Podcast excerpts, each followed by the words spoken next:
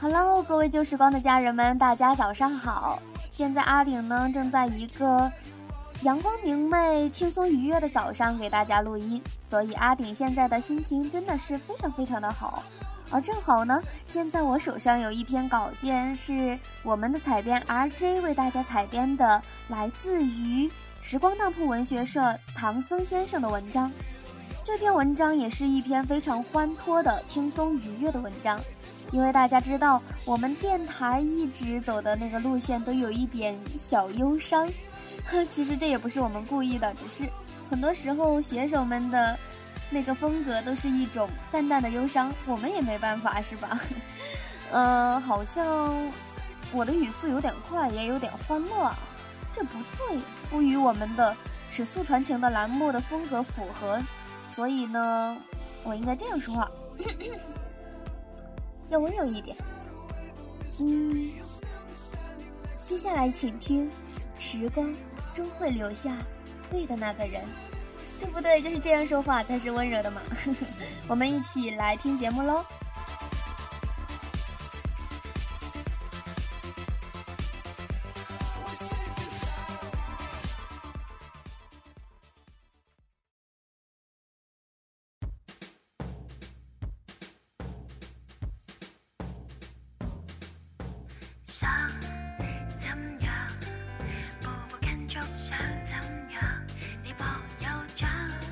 邓安琪是一个有着萝莉外形的女汉子，颇有几分姿色。国庆黄金周的时候，她去了八达岭长城旅游，到地后才发现，来旅游的游客多得跟栅栏里的牲口一样。当时还有一个打扮骚包、自称刚从日本留学回来的男青年跟她搭讪，她介绍自己说，鄙人留学取的日本名字叫藤原次郎，据说还是那边的大姓。邓安琪瞪着眼睛说，你告诉我做什么？我难不成还在小电影里见过你？陈景生拿着照相机在一旁笑出了声，这名字听上去就很色情。骚包男表情讪讪地走了，邓安琪在骚包男的背后竖起中指，搞笑，难道老娘是这么好泡的？这也许是陈景生这辈子见过最桀骜不驯的女生了，他喃喃自语，猴子。邓安琪猛地转过头，你说谁猴子？陈景生支支吾吾半天，也没敢说他刚刚看他那霸气外露的模样，就好似看见了齐天大圣孙悟空。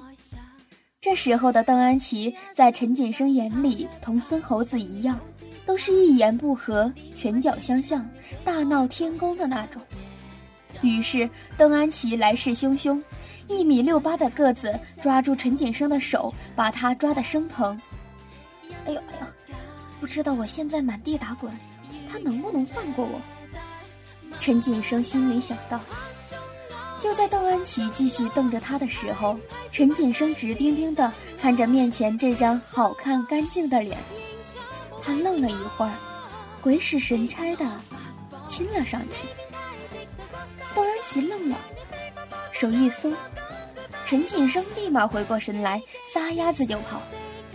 后来两个人在八达岭长城上你追我赶，硬是跑完了可供游览的那段八达岭长城。你给我站住！我我跑不动了。邓安琪在后面喘着粗气，我也跑不动了。陈景生回头喊道。后来累成狗的两个人一起靠在城墙脚下休息，一边喘气还不忘对话，你个王王八蛋，居然害我追了三千多米。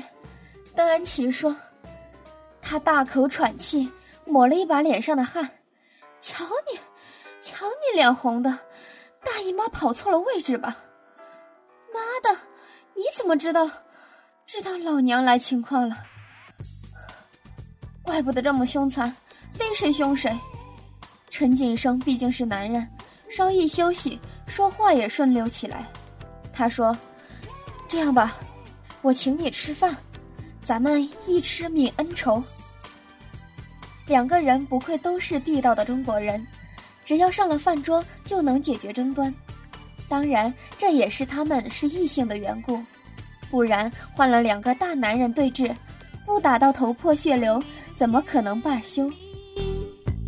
打动了我的心，虽然人家说甜蜜甜蜜只是肤浅的东西。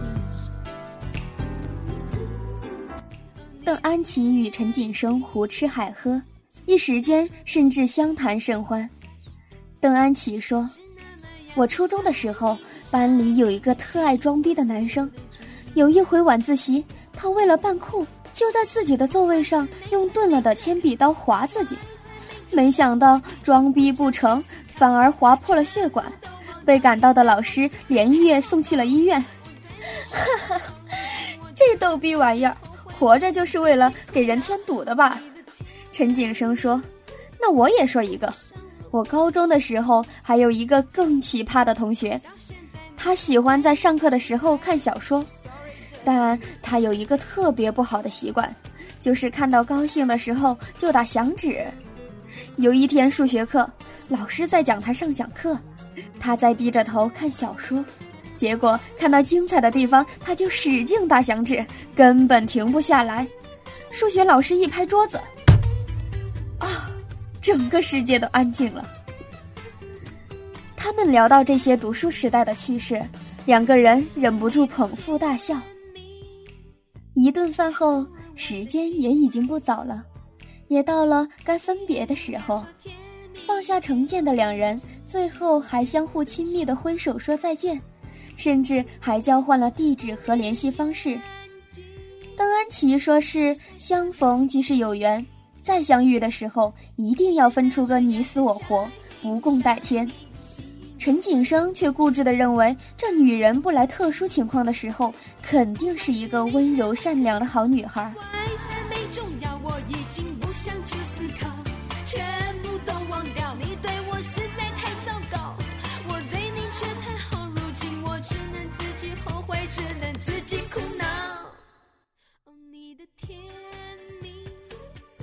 后来，陈景生被调到外地工作。邓安琪正好也在那个城市，他想了想，打了邓安琪的电话。他来接他的时候，穿了一条碎花裙子，红肿的眼睛让人犹怜。陈锦生连声赞叹，真好看，今天是出去约会了吗？妈的，老娘刚被负心汉甩了，那王八蛋前脚刚走，我就赶来接你了。邓安琪说，陈锦生当时哑口无言。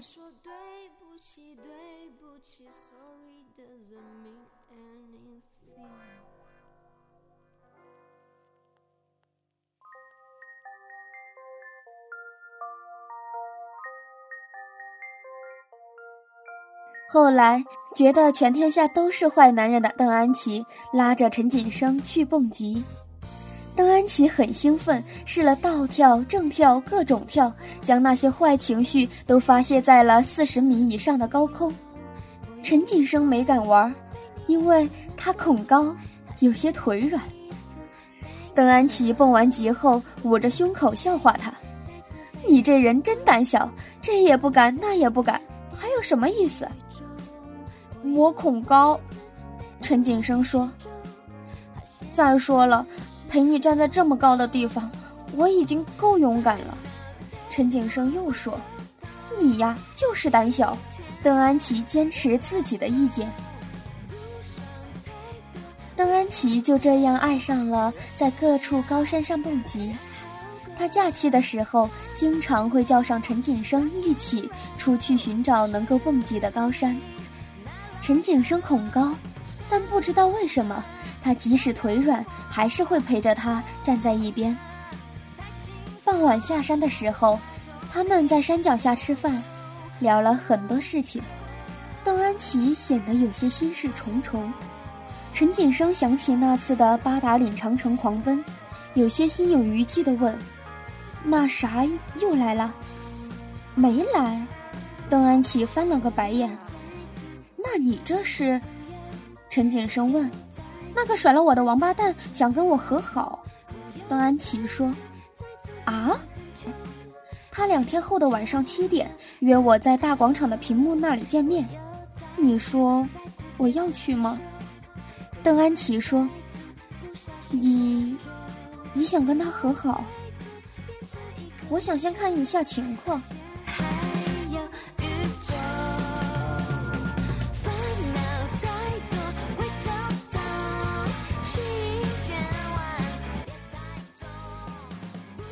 两天后，陈景生鬼使神差地躲在人群里，他看见了那个王八蛋，也看见了又穿着碎花裙子的邓安琪。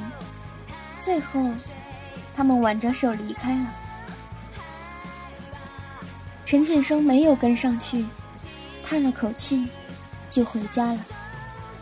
也许，这就是最好的结局了吧。再次见到邓安琪的时候，陈景生看到她红光满面，他问：“是来叫我蹦极的吗？”“蹦极呀，不去了，也没有什么意思。”邓安琪说。“也好，我可是有恐高症。”陈景生回答说。“你还是太胆小了。”邓安琪比划说。“是啊，胆子太小了。”陈景生说。“如果没有那么胆小的话，那么他就应该同邓安琪表白了吧？真胆小，胆子太小了。”陈景生在心里反复念叨。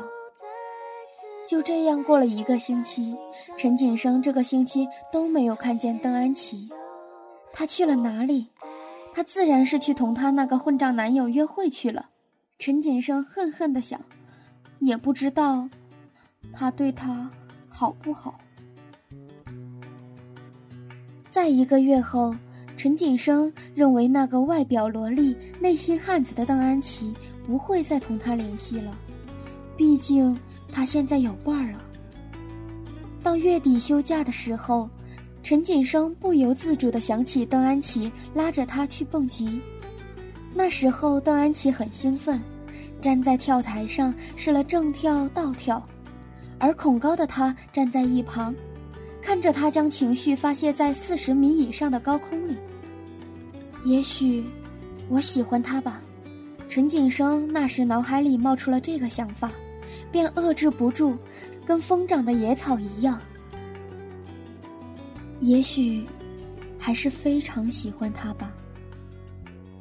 邓安琪那么女汉子，那么大大咧咧，只不过是在掩饰自己的脆弱，他不想让别人看见他的软弱。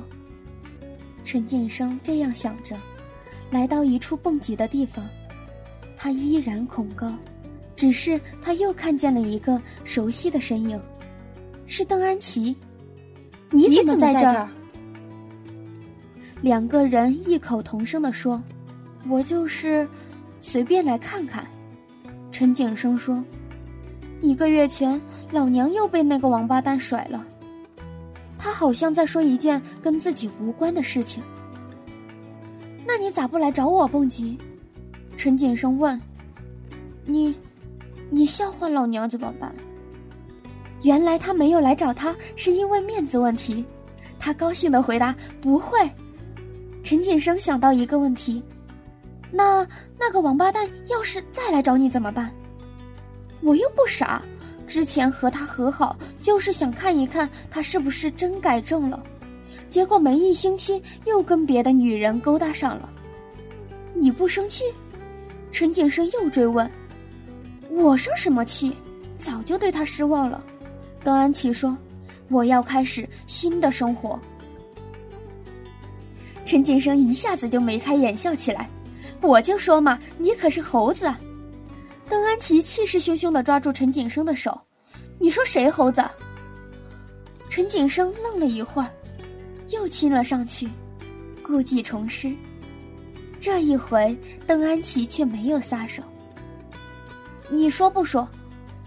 陈景生不但不着急，反而在心里还乐开了花。“你这人这么胆小，自然不敢说。”邓安琪开始激将了。“我才不胆小。他反驳道。是吗？那你敢不敢玩刺蹦极？邓安琪继续挑衅。跳就跳，我怕你啊。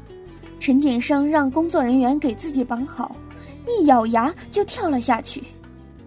半空顿时响起了杀猪般的嚎叫声，也许是陈景生跳得太过狼狈，让邓安琪忍不住大笑起来。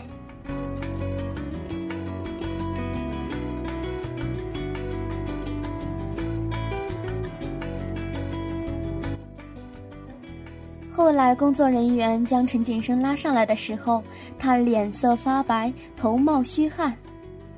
怎么样，我不胆小了吧？陈景生得意地说。你不是恐高吗？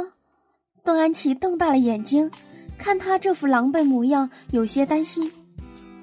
因为我喜欢你啊，陈景生说。你说什么？你再说一遍。邓安琪加重语气。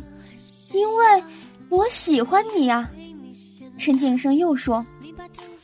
隔了半晌，邓安琪都没有出声，一直到两人下山的时候，陈景生才问邓安琪，你能牵着我的手吗？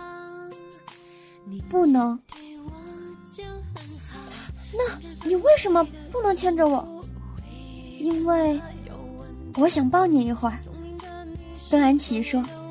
于是在那半山腰，陈景生开心地拥抱了邓安琪，彼此温暖又呼吸相闻。也许是我们都不够幸运，不能在第一时间就遇见自己对的那个人，但时光终究会将对方送至我们身边，有如大浪淘沙，淘走人渣，留下你爱的人。每一句话都是无可取代，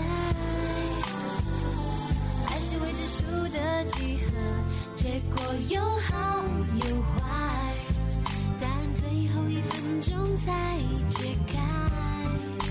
Can you feel love tonight？ 宽阔大不去爱，每一刻拥有都是无可取代。暗夜三更爬上屋顶，我们看着天空从黑转白，快乐就在几公尺之外。当你黯然失落，孤独惆怅时，你会不会静静聆听内心深处最真实的心跳？突然发现，原来时光已经把对的那个人留在了你的身边，而你却还全然不知。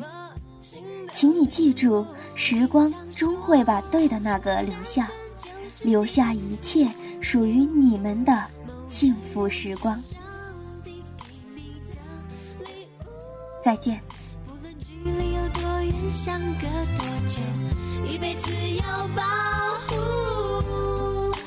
Can you feel love tonight？ 我想漫步于海，你每一句话都是无可取代。爱是未知数的几何，结果有好。